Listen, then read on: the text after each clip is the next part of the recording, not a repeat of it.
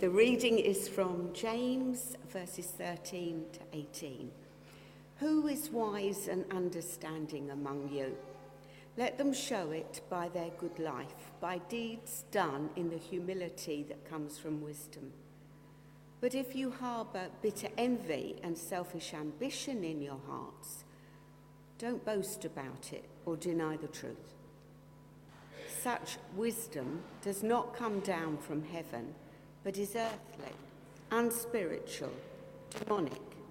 For where you have envy and selfish ambition, there you find disorder and every evil practice. But the wisdom that comes from heaven is first of all pure, then peace loving, considerate, submissive, full of mercy and good fruit, impartial and sincere. Peacemakers who sow in peace reap a harvest of righteousness. This is the word of the Lord. So um, I'm aware, uh, so our youth are in the service this morning, so um, a, a, little game that, that we can play. Um, uh, well, anyone can play this game, but it's particularly for the youth. Um, so you don't have to just uh, worry about uh, uh, listening to me for 20 minutes or whatever it is, 15 minutes. We're not going too long this morning. So we will play Preacher Bingo. So just um, you can get your phone out and pick five words that you think I'm going to say during this sermon, okay?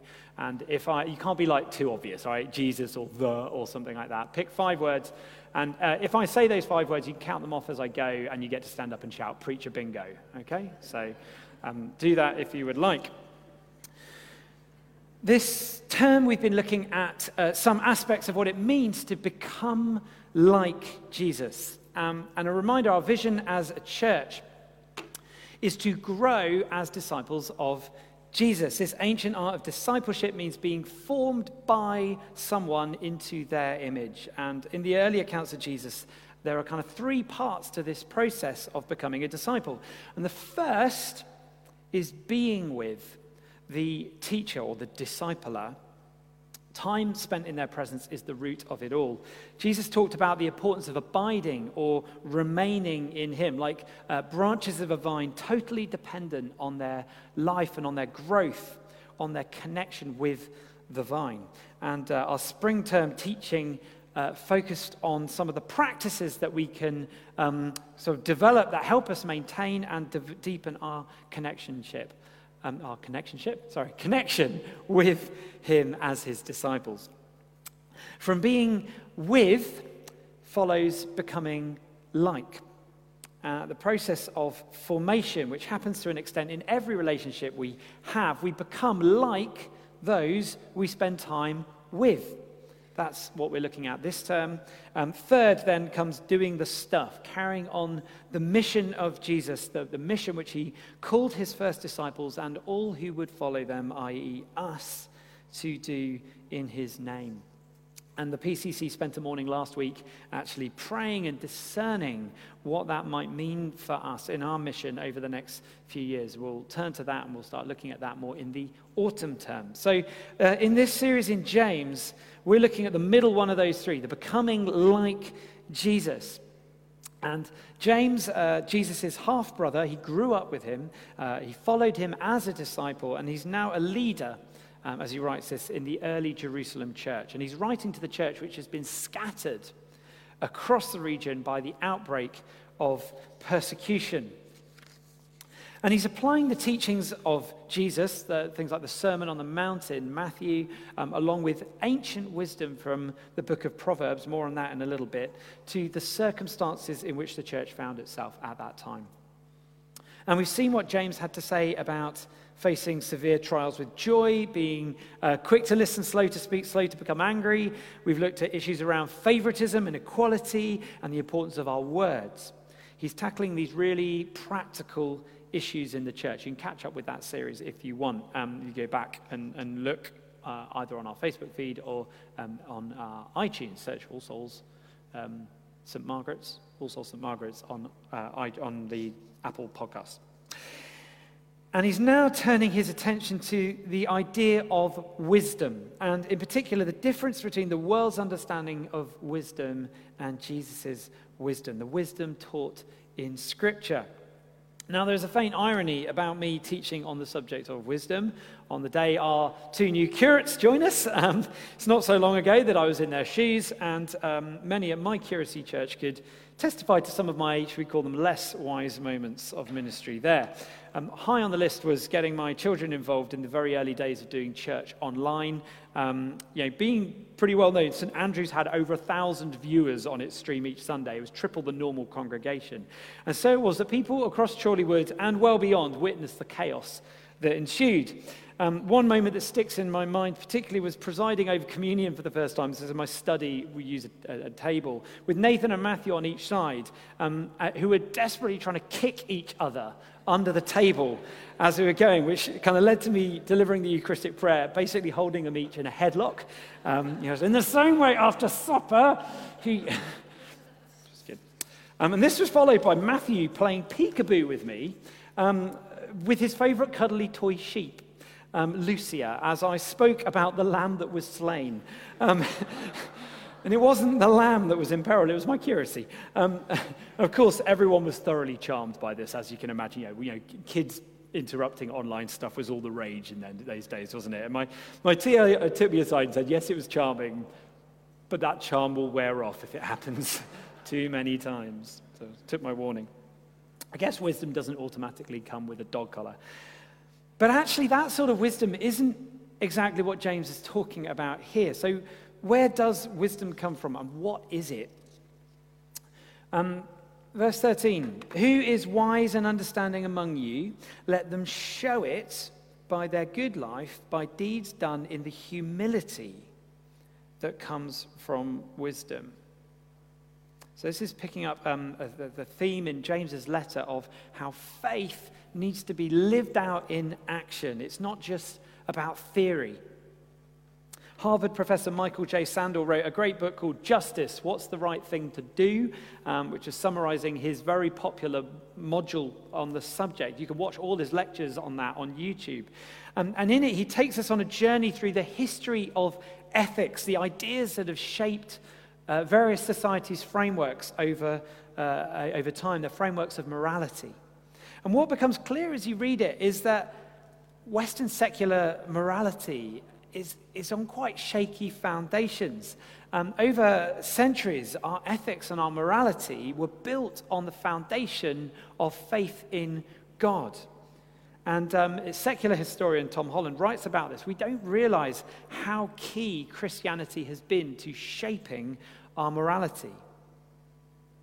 But as the tide of faith goes out, a loving, perfect God as the source of wisdom is replaced by messy people. And that, you know, that mantra of just be true to yourself, which, you know, misses the very obvious problem that myself is not a great model for me to aspire to. I've seen myself. It's not great. We are taught that ultimate wisdom comes from the exercise of individual freedom.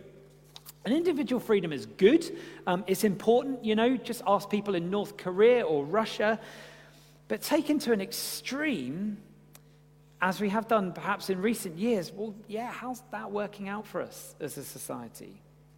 I was reading yesterday some analysis of um, the pressures on the NHS, um, and it suggested that despite all the medical advances and um, in many ways, by many metrics, we are in, in some perhaps the least healthy we have been as a nation since the NHS started in body, mind, and spirit. The demand, um, not just created by the, the, the of treatment, but also the general state we're in, is huge.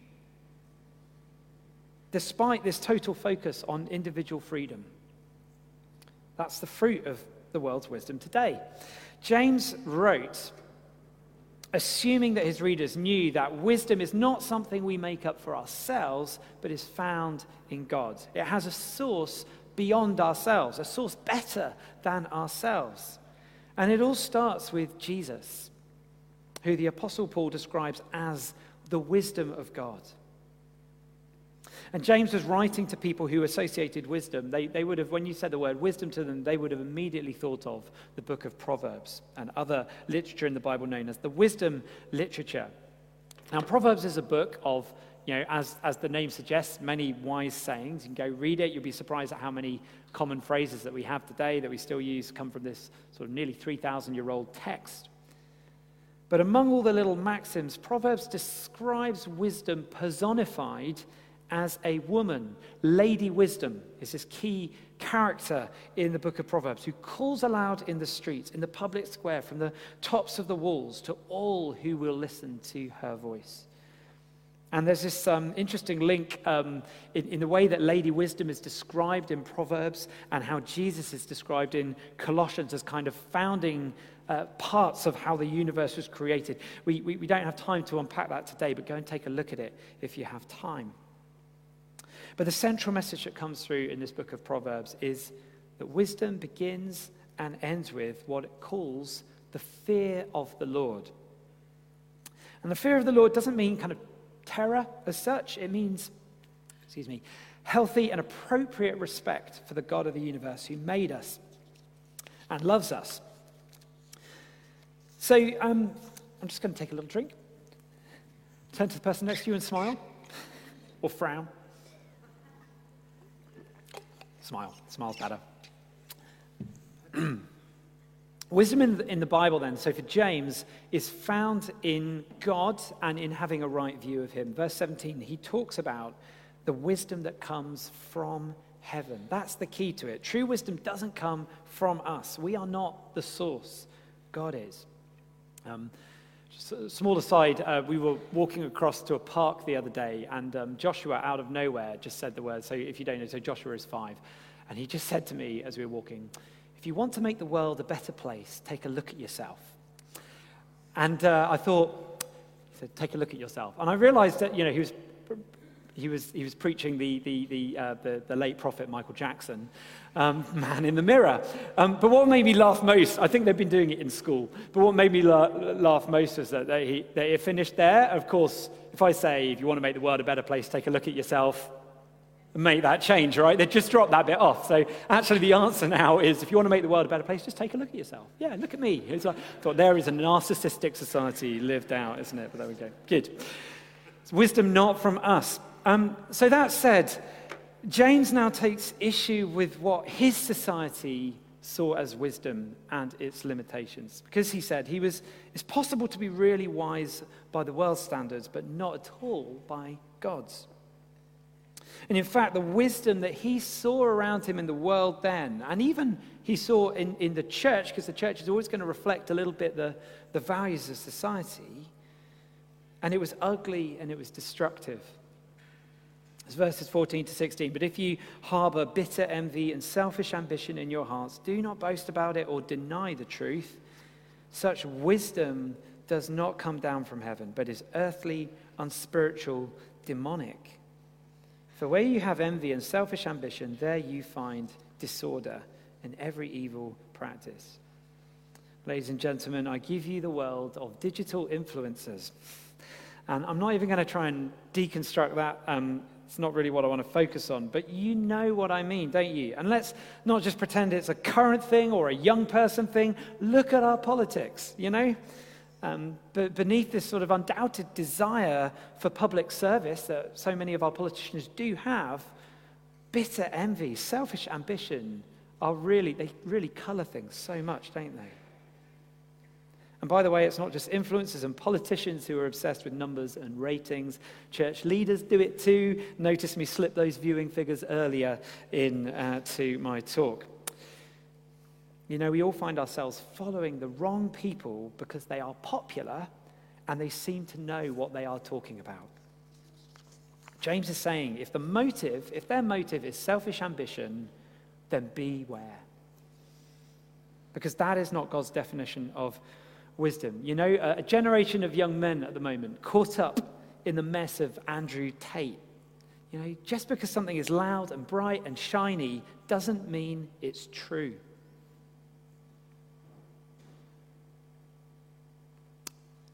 James describes this sort of wisdom as earthly, i.e., normal, unspiritual, that's his way of saying dead, and even demonic, which is very strong, you know, means from the pit, as one commentator says. This is ugly stuff, and this is what is dressed up as wisdom. So, what is true wisdom, finally? We'd all like to be wise, but what does it actually look like in practice? And this is verse 17. Why don't we read this out together? I've been talking a while.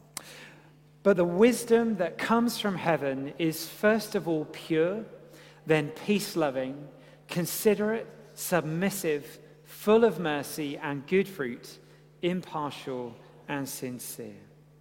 So let's just go through that um, briefly. Pure, one definition puts pure as having no agenda, having no angle. This is where God comes in. The best way to uh, uh, not do something out of selfish ambition for our own glory is to do it for somebody else's, God's. You know, when you're doing something good, check your motivation. Are you pointing to God? Are you glorifying Him? It's not about your strength or your talent. You know, these guys, Ritesh and, and Mike, you know, they were going to work hard preparing stuff to share with you. And they're going to be doing it at the end of a, a long day's work and a long week's work and dealing with all the usual stuff of life. Encourage them. Tell them when they've said something that connects with you, where God has been speaking to you. But a good sermon ultimately is where God is glorified. That's the really good stuff. That's the wisdom. Another way to exercise pure wisdom is to do something without um, being able to take credit. There's an excellent practice or spiritual discipline um, of exercising uh, heavenly wisdom. Give to someone without them knowing.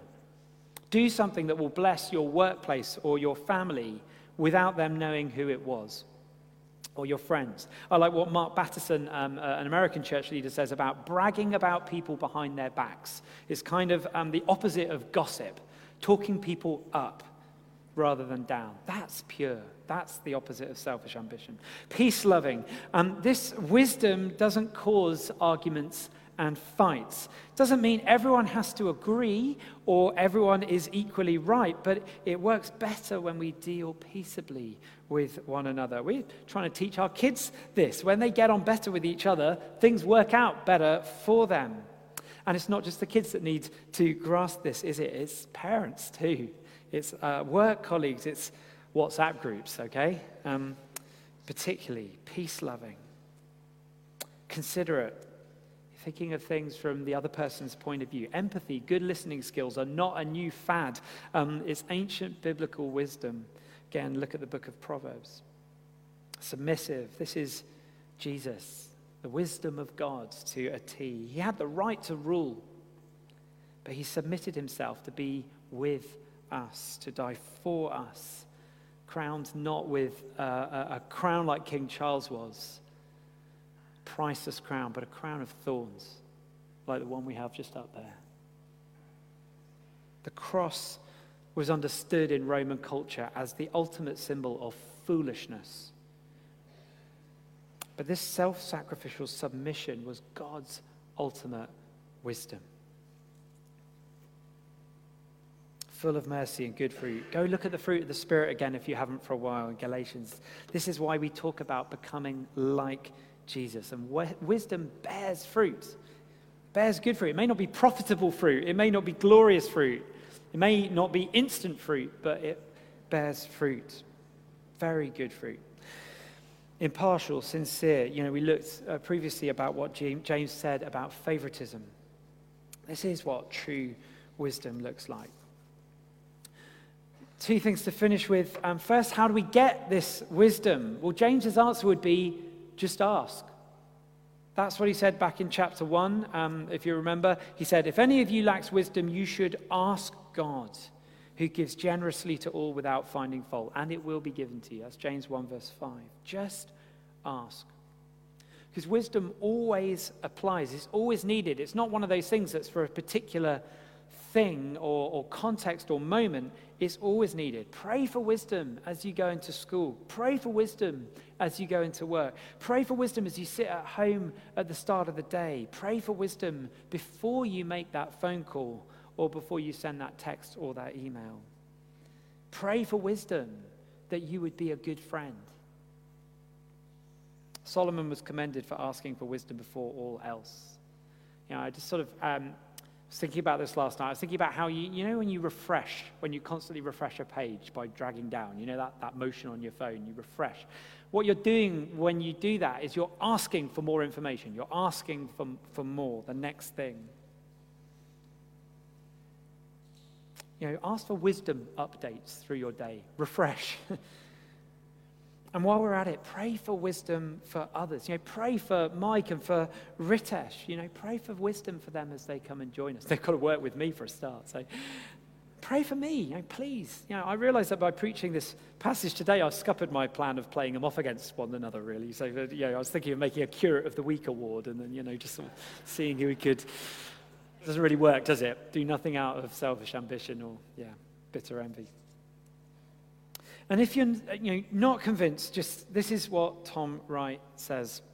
I'll just finish with this. Think of it like this Suppose you lived in a village or worked in a college or a factory or a farm.